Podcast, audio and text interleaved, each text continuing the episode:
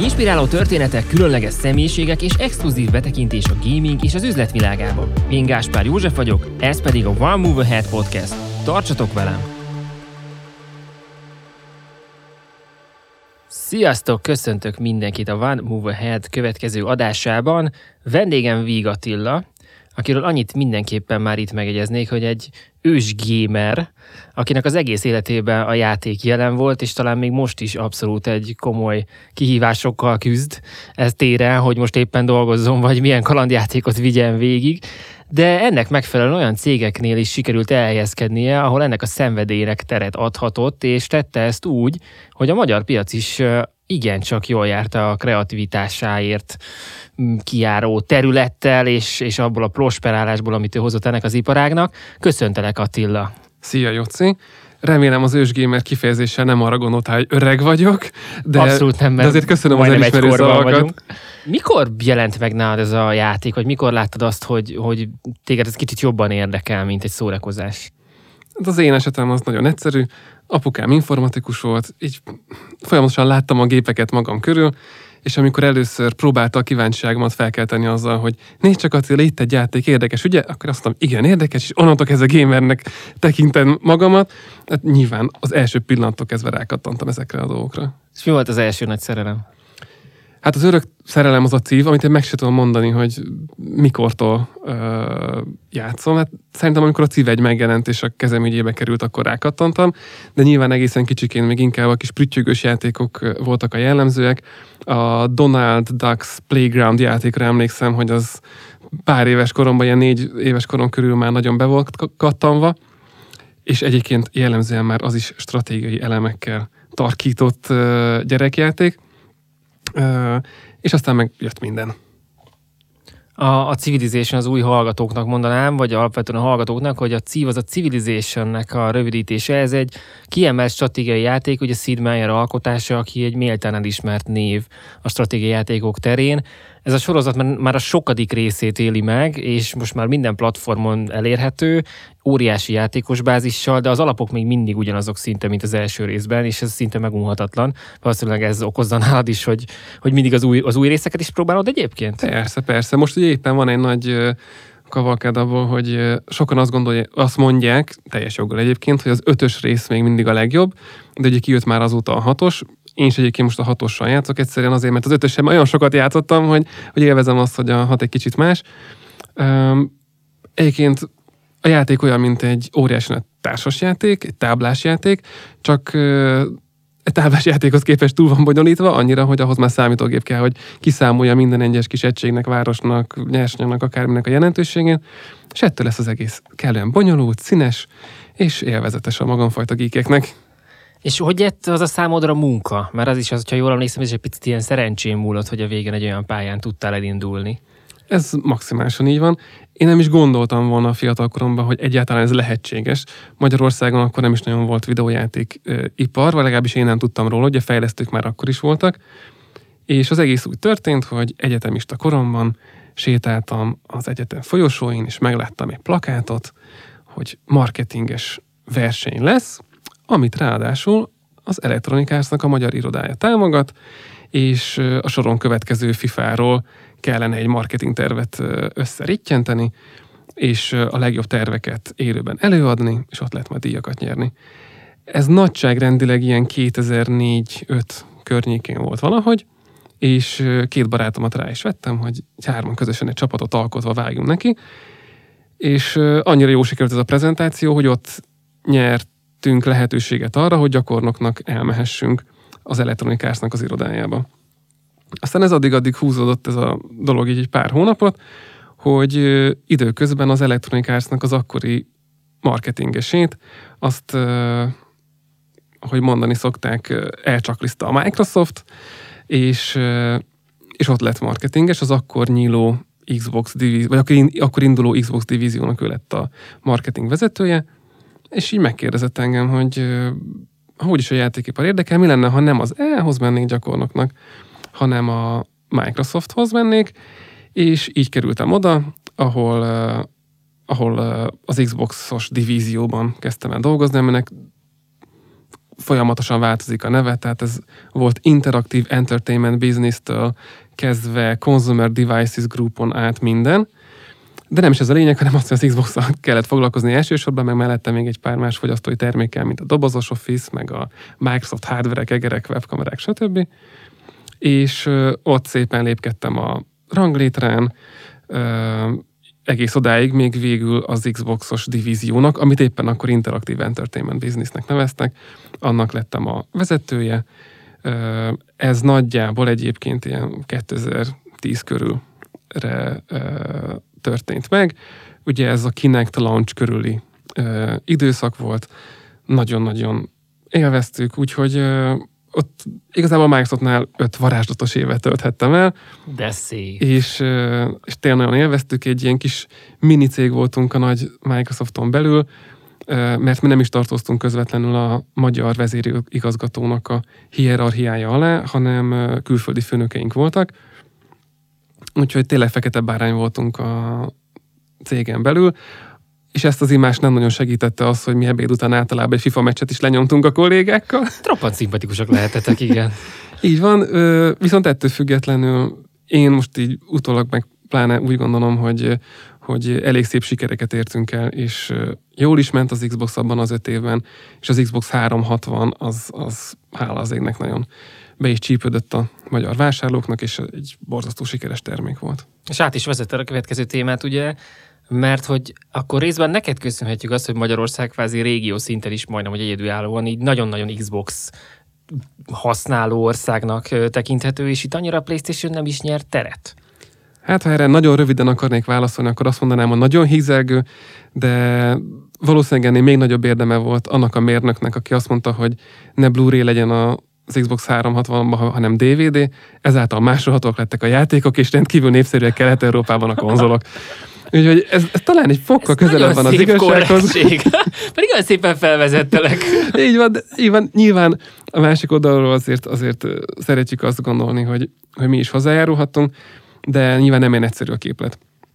Amikor tőlem meg szokták kérdezni, én azt mondani, hogy, hogy alapvetően öt dolgot csinált nagyon jól a, a Microsoft az Xbox 360-nal. A, az első az az, hogy korábban jön, jött ki, mint a PS3. A második az, hogy ö, olcsóbb volt, mint a PS3. Ö, ez ugye elsősorban a Blu-ray DVD ö, technológiai harc mentén zajlott. Egyszerűen a DVD-t olcsóbb volt beleszerelni a 360-ba, és ezáltal a konzol is olcsóbb lett.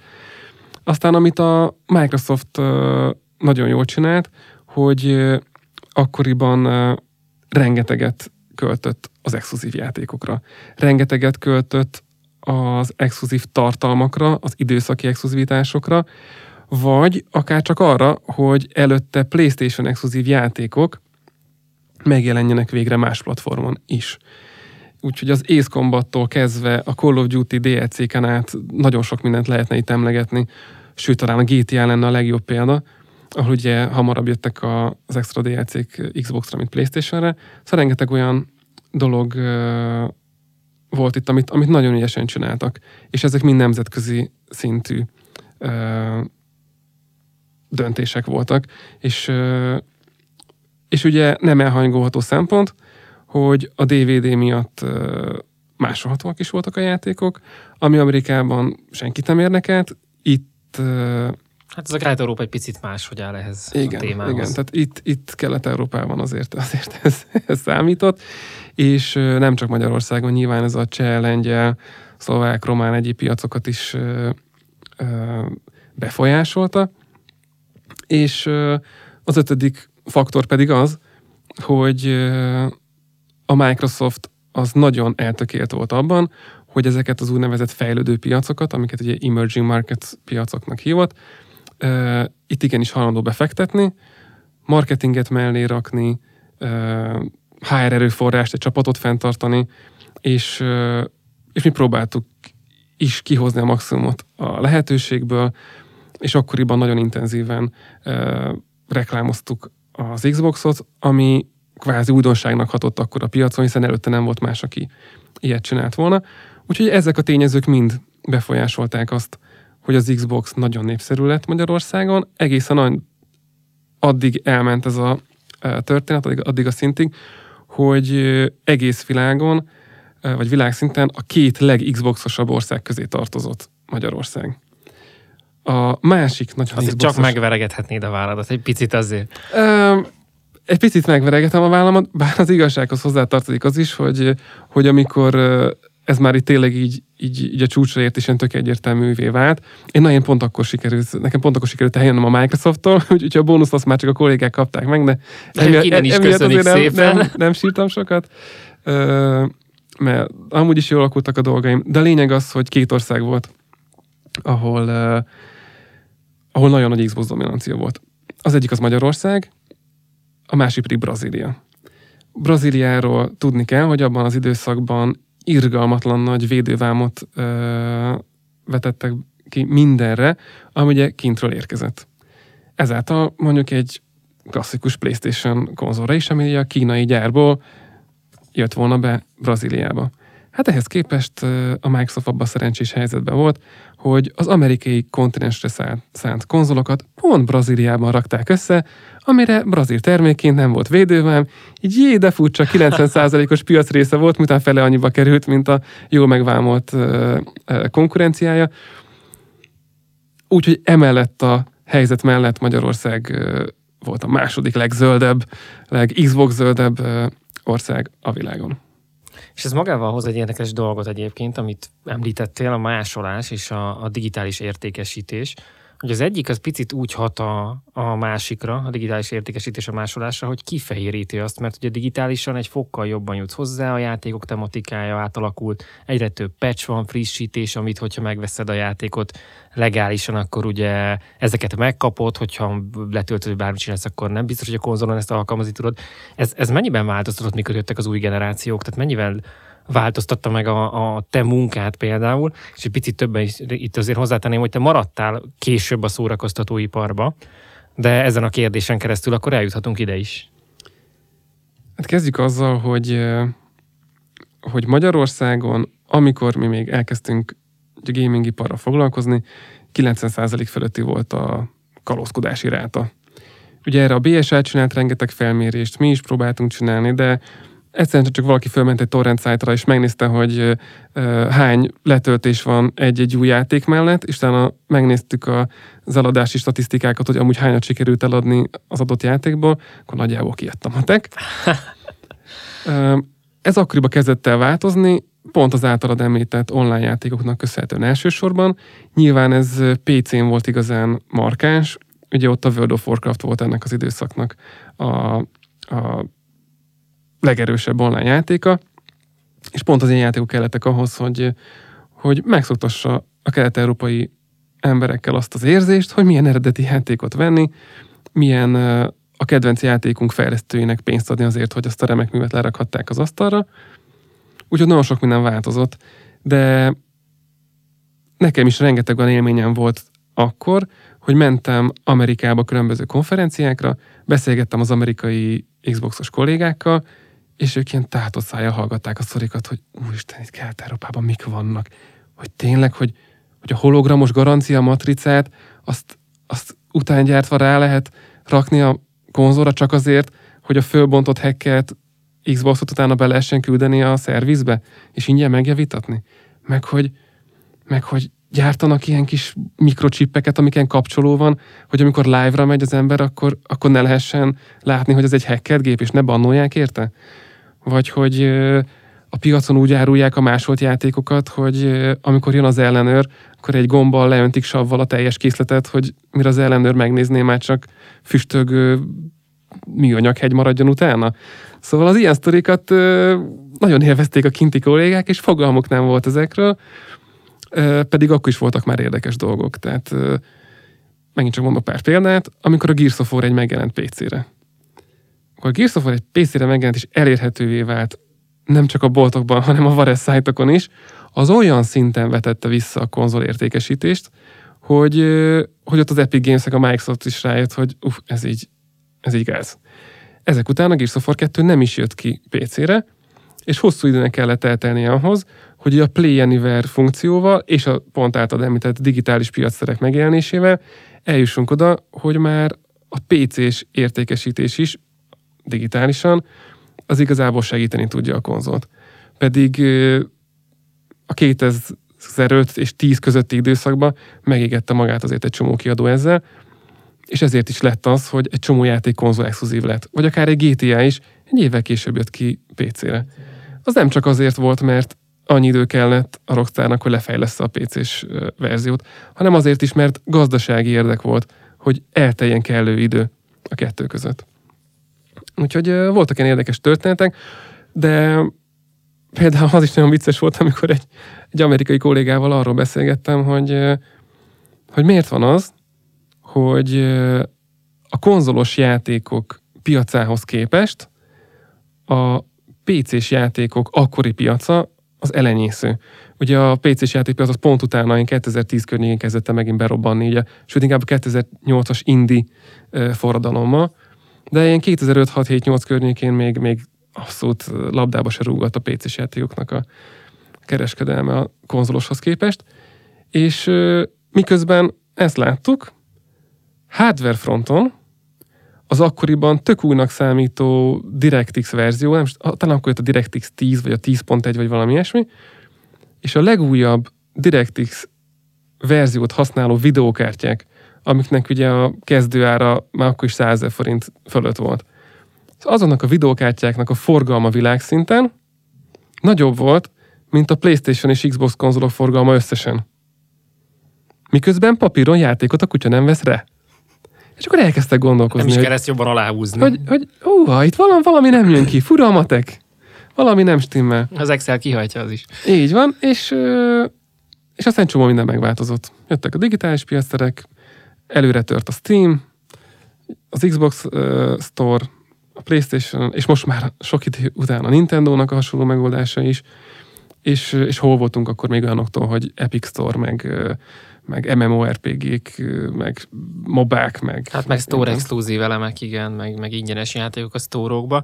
De ne is ugorjunk ennyire előre, ugye te még voltál, voltál a Samsungnál, ott, ott kicsit megérezheted, milyen egy, egy top, top brand, de ott kevésbé voltál a játékhoz közel, majd utána elmentél ugye Magyarországon legendásnak számító 76 kilobájthoz, ahol ismét test közelből szemlélheted ezt a helyzetet, és itt, itt arra lennék kíváncsi, hogy Miként lehet ezt kezelni egy olyan terméknél, aminél látod ezt a problémát, amit most azért hosszasan tárgyaltunk, fiataloknak szól, és, és neked egy trendet, egy, egy paradigmát kell megváltoztatnod ahhoz, hogy, hogy eredményes legyél?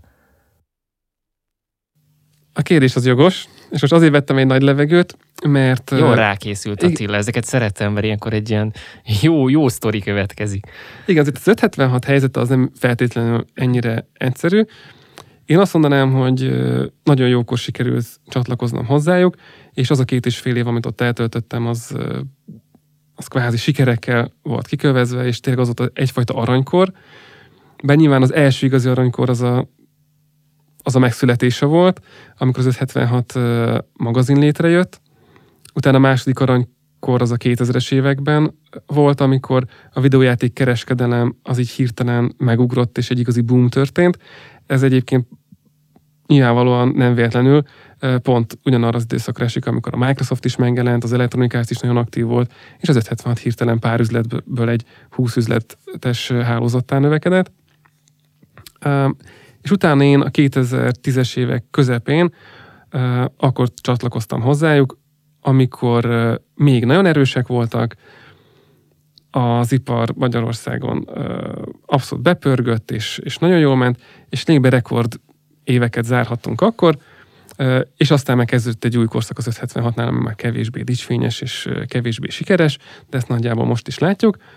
Amikor én ott náluk dolgozhattam, akkor egy olyan 576-ban dolgoztam én, ami szoftver eladásban abszolút piacvezető volt Magyarországon, a legtöbb videójátékot ők adták el, konzolba viszont ez az erő egyáltalán nem mutatkozott meg, tehát az emberek, ha konzolt akartak venni, akkor már akkor is az volt a jellemző, hogy vagy egyszerűen csak besétáltak egy médiamártba, karácsony időszakban akár egy Tesco-ba, vagy fölmentek egy árukeresőre, és kerestek egy olyan garázsboltot, aki ilyen-olyan módszerekkel megoldotta, hogy olcsóbb legyen a konzol, néha akár 27%-kal is, és ott megvették. Ezekkel nyilván az 576 nem versenyzett, akkor a ereje és portája nem volt, mint egy médiamártnak, olyan árat meg nem tudott adni, mint sok garázsbolt, úgyhogy a szoftverekre specializálódott, és abban jó is volt nagyon.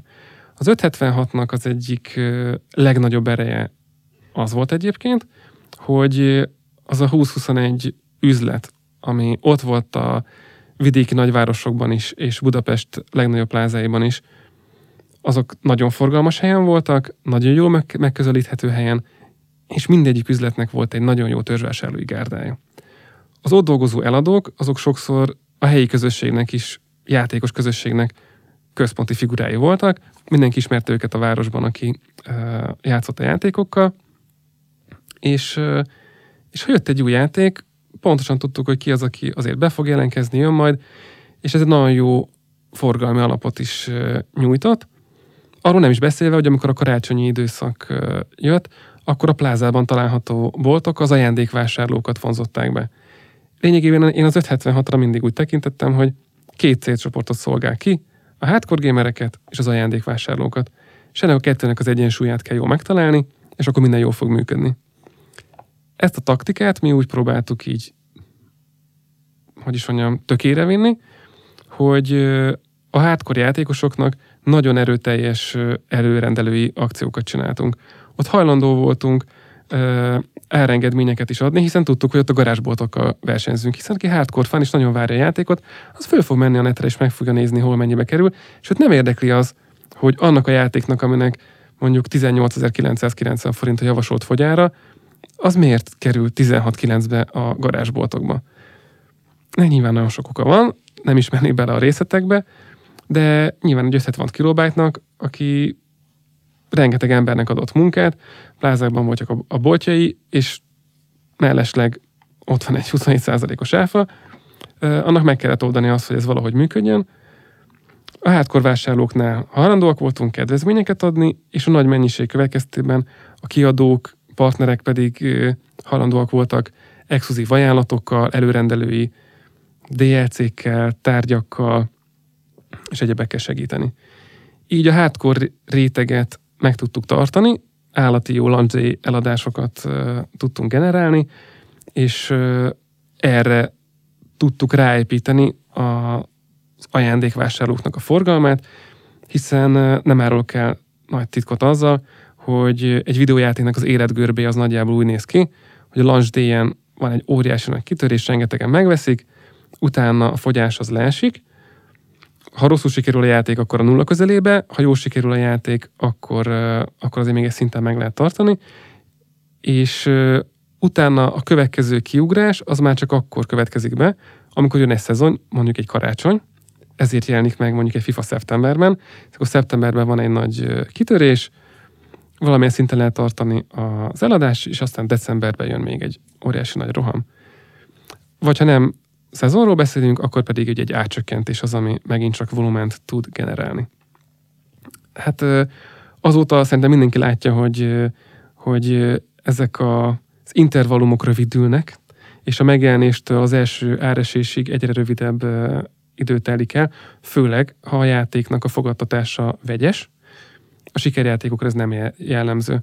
A sikerjátékok, főleg az ilyen igazán durva nagy sikerek, legyen az egy GTA, legyen az egy Red Dead Redemption, legyen az egy Witcher. Ezekre a játékokra az a jellemző, hogy nyilván az elején megörülnek az emberek, megvan a kiugrás, viszont utána egy kifejezetten magas, stabil, folyamatos uh, fogyás zajlik hétről hétre, napról napra, mert hogy annyira jó a játék, annyira erős a World of Mouse marketingje, láttam a szomszédnál, ez a legjobb játék, én is megveszem, hogy folyamatos az érdeklődés iránta, és pont az ilyen típusú játékokra igaz az, hogy nagyon ritkán van árpromóció, és kifejezetten sok launchtól, és az se a nagy mértékű.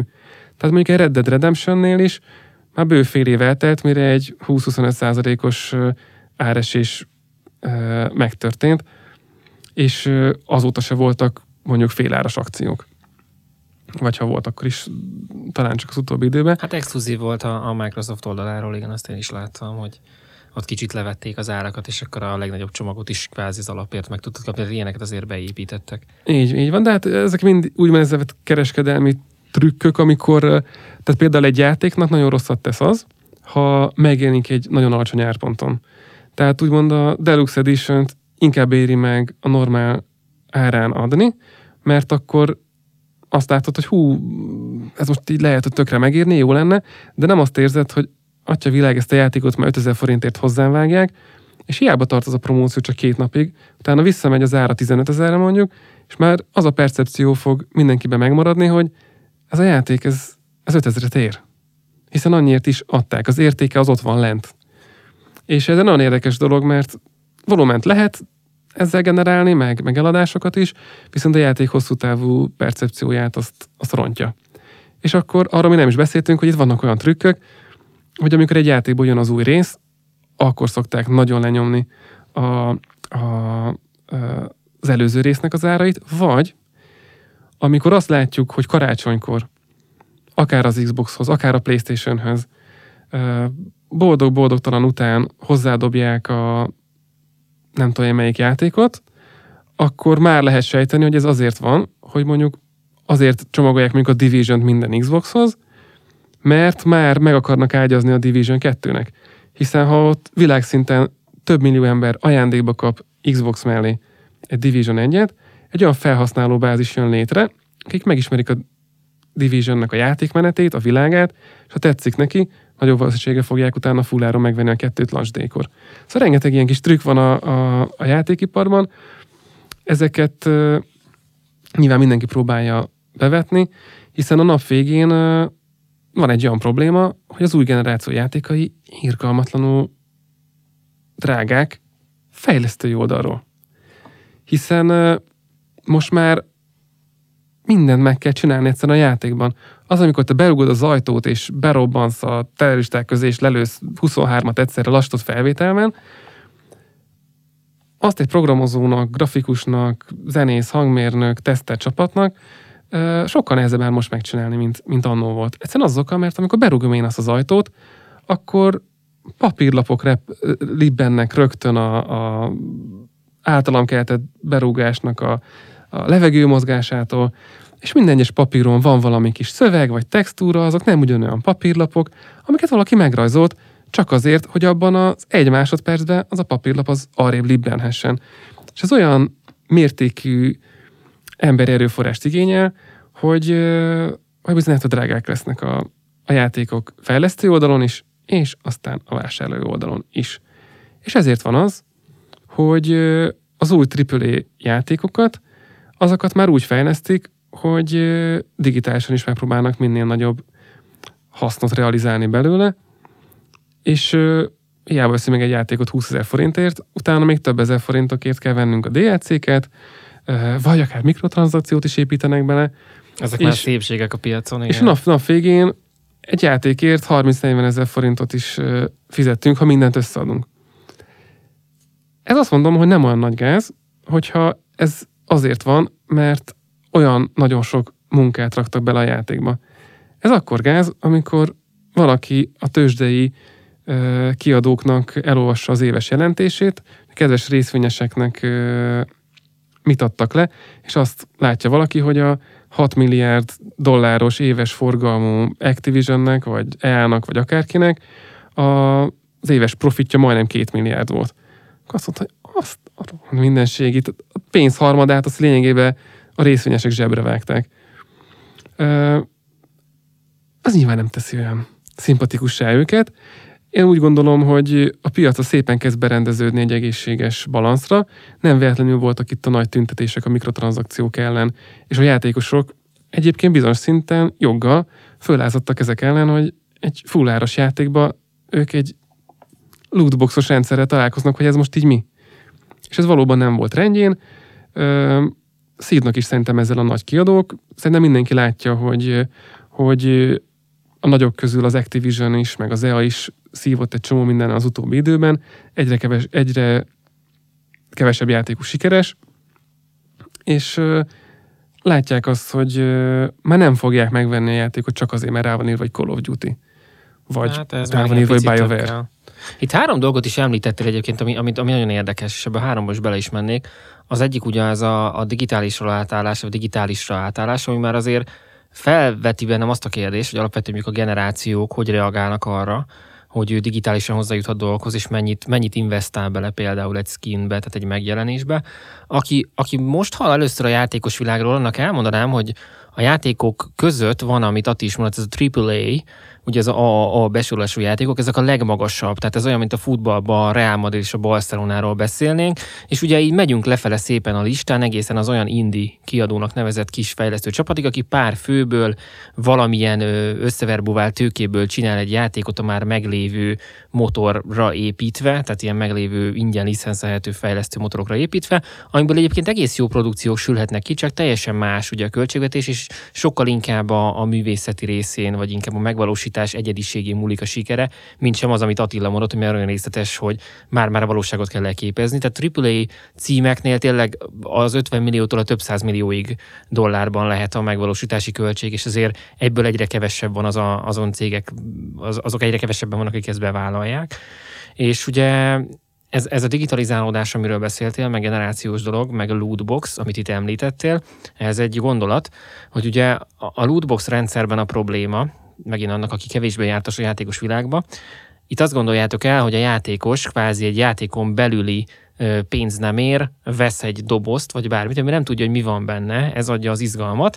Majd amikor rányom a dobozra, akkor jön egy nagy csína dratta, és kinyílik a doboz, vagy eltolódik a színfal, vagy előrelép a játékos a FIFA-ba, teljesen mindegy. A lényeg az, hogy valami meglepetés dolgot kap, lehet ez megjelenés, lehet ez játékbeli, ö, ö, e, akár egy játékos mondjuk FIFA-ba, vagy játékbeli tárgy, de a lényeg az, hogy ez nem jelenthet előnyt. Tehát mondjuk egy, hogy ilyen investálás az nem jelenteti azt, hogy effektíve a játékos egy olyan előnyhöz juthat, amit a többiek nem tudnak reprodukálni azzal, hogy elegendő időt, vagy még több időt fetszölnek bele.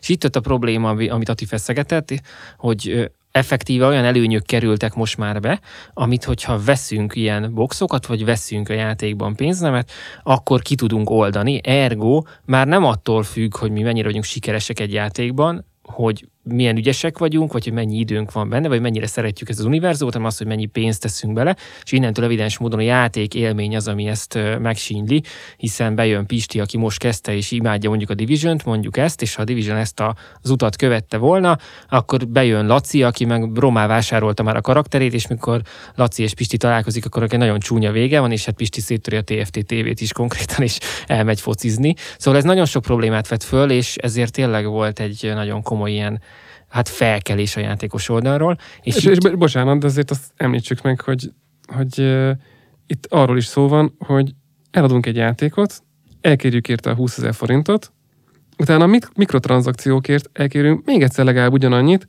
amivel lényegében fiatalokat szoktatunk rá a kaparó sorsjegyre. Igen.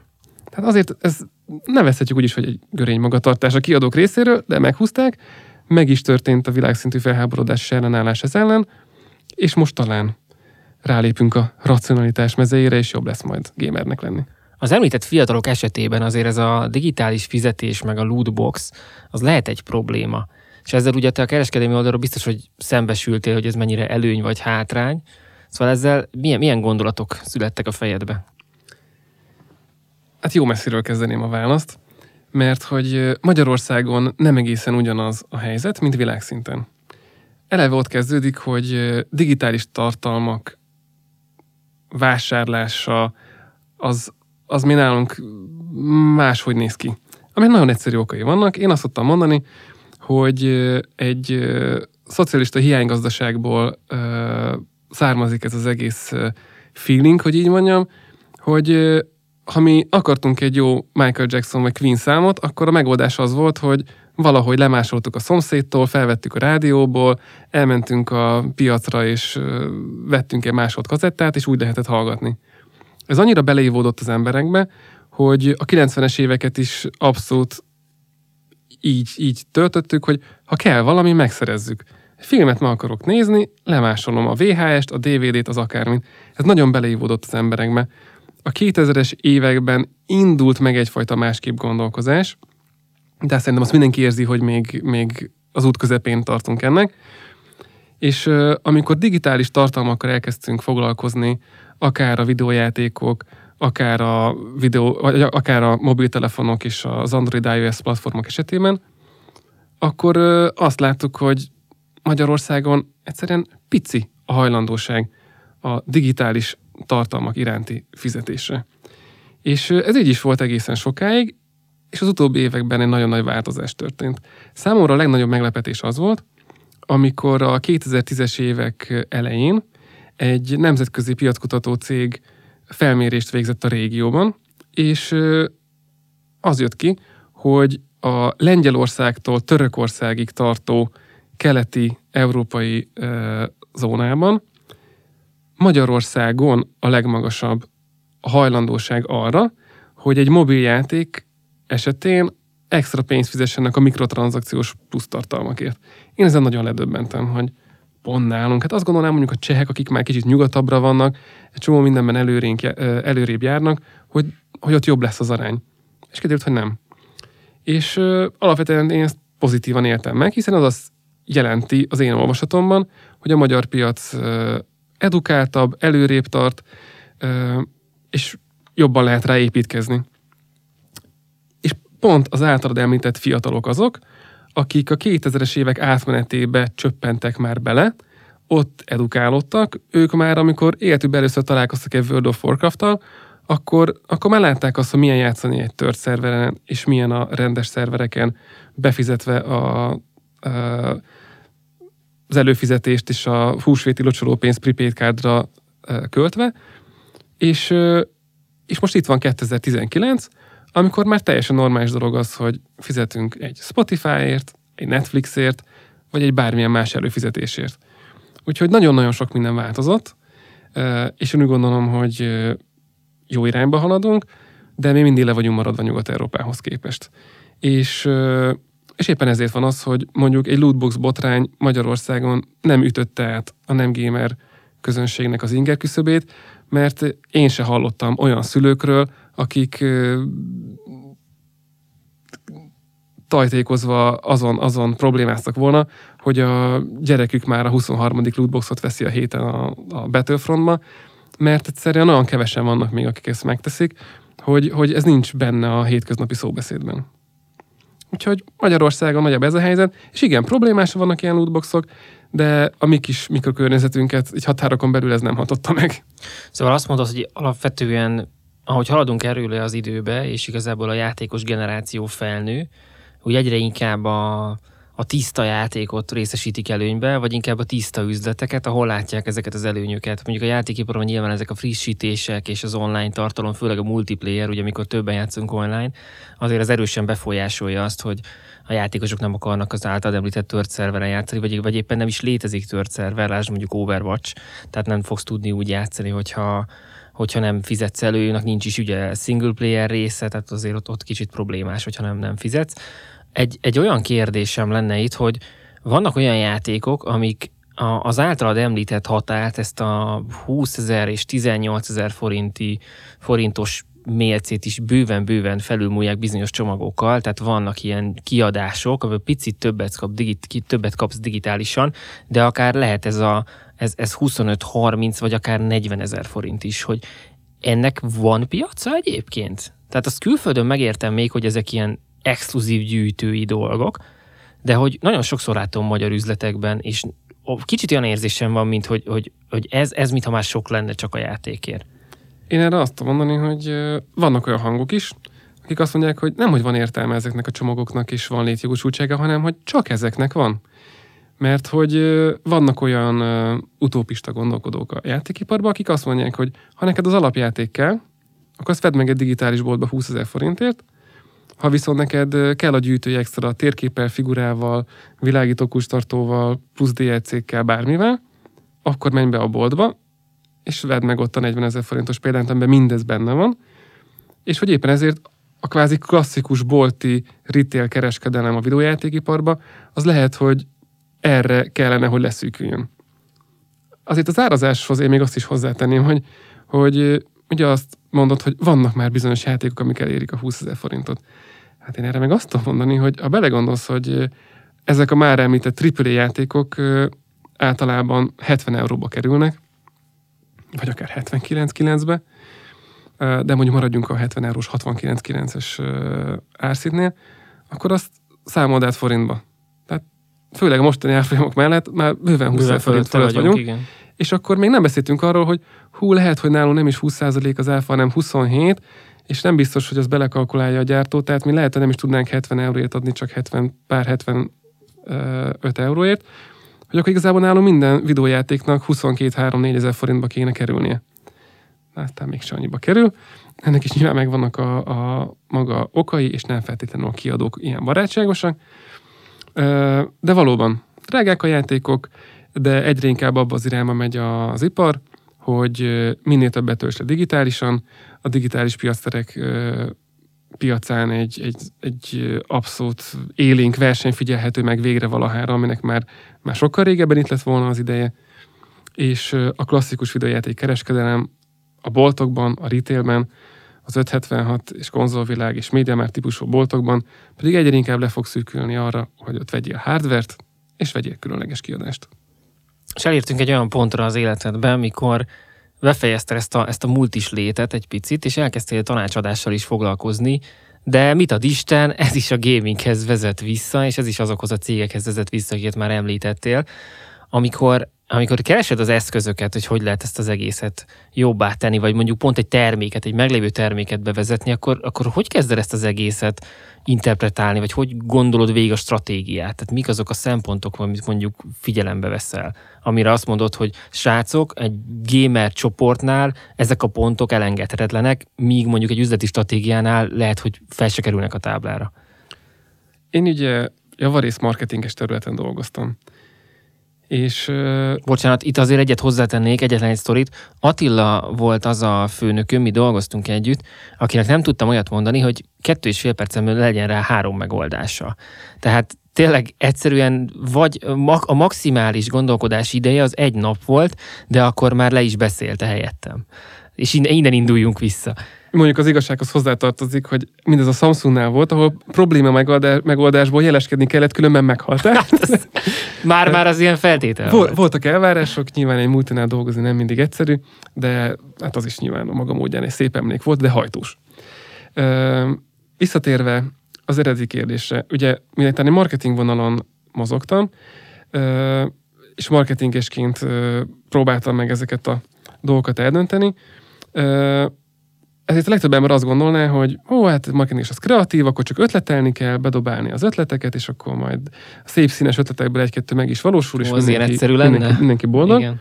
És hát az igazság az nem feltétlenül ugyanez. Kell a, kreativ, a kreativitás, nagyon fontos, de egy analitikus képesség legalább ugyanennyire.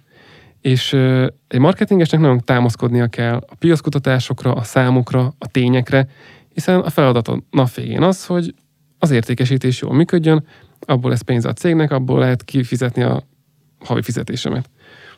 Úgyhogy ezekre a számokra kell mindig hagyatkozni, és ez a gamer világban sincsen máshogy. Ott is mindig igyekeztünk számszerűsíteni azt, hogy mennyi gamer van Magyarországon. Az egyes stílusokat mennyien kedvelik. Egy-egy játéknak az előző részét mennyien játszották, mekkora forgalmat lehet belőle reali- realizálni, milyen típusú emberek ezek. És mindig próbáltuk ezt kutatni, és annak megfelelően összerakni a, a marketing mixet, az üzenetet, és megtalálni a vásárlókat, és meggyőzni őket arról, hogy ez egy jó választás lesz, ha az adott terméket, szolgáltatást választják, és arra költik a pénzüket. Úgyhogy én úgy gondolom, hogy, hogy ennek az egésznek az a lényege, hogy egy megfelelő analitikus gondolkodás legyen keverve a kreativitással, az ötleteléssel és a nyitottsággal. Egyébként erre a legjobb példa, amikor, a, a, amikor olyan játékon dolgoztam, mint mondjuk a Sims vagy a Lips, akkor mindig az volt a megoldás, hogy, hogy be kell, muszáj volt lányokat is bevenni a csapatba, hiszen ebben a szakmában nagyon kevés a női kolléga, szerencsére egyre több, és, és mindig meg kellett hallgatni az ő véleményüket és gondolataikat is, hiszen azok a játékok, amik főleg női célcsoportnak szólnak, azok, azok más csatornákat és ötleteket igényelnek. És, nyit, és nyitottnak kell lenni ö, ezekre a dolgokra, és akkor menni fog. Ilyen, ilyen egyszerű a történet mondanám, aztán Volt- persze szerencsé is kell hozzá. Volt ilyen sikersztori, amire szívesen emlékszel vissza? Hát hála az égnek volt több is. Az egyik az az, hogy amit te is említettél, hogy az Xbox ennyire sikeres volt Magyarországon a 360 idején. Na, csak megdicsértük Attillát végre. Na, sikerült. A másik, aminek nagyon örültem például, az a Lipsnek a sikere Magyarországon. Ugye ez egy karaoke játék volt Xbox-ra, és akkoriban volt óriási siker az X-Faktor, meg a Megastar, sőt, talán X-Faktor még nem is volt. De, de szóval ez még az eleje volt ezeknek a tehetségkutatóknak, és akkor a műsorban uh, akkor tudtunk termékelhelyezést megoldani, amikor, amikor még nem is az új média törvény volt, ami, amikor már ugye mindenki ezt kezdte el használni, meg olyan reklámokat csináltunk, ami úgy néz ki, nagyon jól működött, és a Lipsből többet adtunk el, mint a nálunk négyszer nagyobb Lengyelország például. Úgyhogy, úgyhogy az ilyen sikereknek mi nagyon tudtunk körülni. De persze máshol is voltak ilyen, ilyen sikerek. Például az 576-nál az is egy óriási siker volt, hogy, hogy amikor én ott dolgoztam, akkor volt a legmagasabb árbe, árbevétele a cégnek éves szinten. Ez egy tök üzleti siker. De ugyanakkor az is egy nagyon jó uh, mutató, hogy a piacrész a cégnek milyen magas. Hiszen az azt jelenti, hogy sokan vásárolnak ott, hogy a gémerek megtisztelnek minket a bizalmukkal, és, és a mi szolgáltatásunkat választják. Ugye azóta is csináltam rengeteg dolgot, amire, amire büszke vagyok, meg aminek örülök, hogy sikerült, de ugye a multikból én átmentem a magyar vállalkozásba az 576-ba, onnantól pedig egy, egy saját cégbe, és így szépen megvan az éve a, a, a pályámnak, és most próbálom, próbálom kamatoztatni a megszerzett tudást, és most marketing ügynökségként a projektekre vagyunk büszkék, amiket megcsinálunk, és most a partnereinket próbáljuk sikerre vinni. És ebben a, az egész mixben a lojalitás az miként szerepel? Mert ugye mondtad, hogy azért az 576 mondjuk árban nem feltétlenül versenyzett, de mégis egy, egy komoly piacrészt ki tudod hasítani ezáltal. Ezt mondhatjuk azt, hogyha a szolgáltatás minősége, vagy, vagy pont az általad említett kiválasztási folyamat, hogy olyan emberek reprezentálják a céget, ami, aki tényleg mondjuk hitelesebb a, a közösség szempontjából, pont egy a nép fia közül, akkor, akkor ez, ez lehet egy olyan recept, amit hogyha betart az ember, akkor egy lojális felhasználókat kap? Én azt mondanám, hogy kötelező recept. Tehát ha, ha ez nincs, ha nincsenek a különleges szolgáltatásaid, nincs egy különleges imázsod, ami ezek, ezekhez a szolgáltatásokhoz köthető, akkor a nap végén arról beszélünk, hogy kereskedelmi láncok, cégek, termékek, szolgáltatások csak az árban versenyeznek egymással és semmi másban, és ahol a legolcsóbb, ott fogja megvenni a tisztelt publikum, ami azt fog eredményezni, mindenki egyre lejjebb nyomja az árakat, egészen addig, míg, míg az már vagy a szolgáltatásnak a minőségének a rovására megy, vagy egyszerűen tényleg mindenki éhen hal, és, és, és a, a minimumon próbál túlélni. Ugye ehhez képest a kereskedelem most úgy működik, hogy nem csak árban versenyeznek a cégek, hanem próbálnak olyan extrákat mellé adni. És ilyenből számtalan van. De az említek egy pár példát, és nem is csak magyar piacra kell gondolni, mondjuk egy amerikai piacon, egy Amazon, hogy tud még mindig ilyen domináns lenni. Azért, mert például rengeteget fektet a logisztikai rendszerében, hogy igenis ő azonnal házhoz tudja szállítani, kényelmesen, gyorsan, egyszerűen. Az, hogy a felülete könnyen kezelhető legyen egy ilyen kereskedőnek, hogy két kattintással azt találjuk meg, amit tényleg szeretnénk, hogy legyen mondjuk egy jó hitelkonstrukció, mert valaki csak úgy tudja megvenni az adott terméket. Az, hogy legyenek jó csomagajánlatok, mert valaki egybe akar egy csomagot. Azt, hogy hogyha problémám van, akkor az ügyfélkezelés problémamentes legyen. Ezek mind-mind számítanak. Tehát nekem a legjobb példa az volt, amikor egy egy lengyelországi e-sport konferencián voltam, az Intel Extreme Masters volt Katowice-ben, és ott találkoztam az Intel Worldwide kereskedelmi igazgatójával egy ilyen esti partin boros pohárral a kezünkben beszélgettünk, és, és pont ez az elkereskedelem jött is szóba, és ő mondta, hogy milyen klassz Amerikában az Amazon, mert ha ő a munkaidejében délután úgy dönt, hogy meghívja a kollégáit egy kis grillezésre munkaidő után délután hatra, akkor ő fölmegy az Amazonra, megrendeli a sört, hogy délután hatra a szállítsák házhoz. Eleve Magyarországon az is fura, hogy egy ilyen típusú terméket négy órán belül házhoz szállítanak, majd följött egy ilyen kis ablak, hogy ha ráfizet még másfél dollárt, akkor hűtve lesz a sör az ajtaja előtt. Ó. És ugye ő meg azt mondja, másodolár, hülyeskedtek. Hát még jó, hogy, hiszen ez egy milyen jó szolgáltatás, és, és éppen az ilyen apróságok miatt ő például már azt mondja, hogy ő nem is gondolkodik máshol, meg sem nézi máshol mit kínálnak, hiszen az Amazon már annyiszor meglepte ilyen dolgokkal, hogy úgy gondolja, hogy hot vásárol, jól fog járni. Még akkor is egy picit drágább, mert együtt a csomag, a szolgáltatásért, amit kap, az neki tök jó. És itt igenis számít az, hogy ki mennyire lojális mondjuk egy ilyen márkához, mint az Amazon. És ugyanezt csinálja minden márka. Próbálja maga, valahogy magához ö, ö, csábítani a vásárlókat, és ö, meggyőzni őket arról, hogy a náluk vásárolnak jó lesz, az ő terméket veszik, az jó lesz, hiszen ha ezt minden egyes alkalommal el kellene mondani, akkor a marketing nagyon sokba kerülne nekik, de hát csak kétszer-háromszor mondják el, és talán az ott vásárló lojális lesz. És már tudja, hogy ha tőle vásárolok, minden rendben lesz, akkor fog működni jól a rendszer, és nap végén nem kell sokat költeni marketingre, akkor az árak is a helyükön lesznek, és így működik kvázi a kereskedelem a mai világban. Ezzel a gondolattal zárjuk a One Move Ahead mostani adását, de folytatni fogjuk Attila történetét, hiszen még sok témát érintettünk. Tarts velünk a jövő héten is!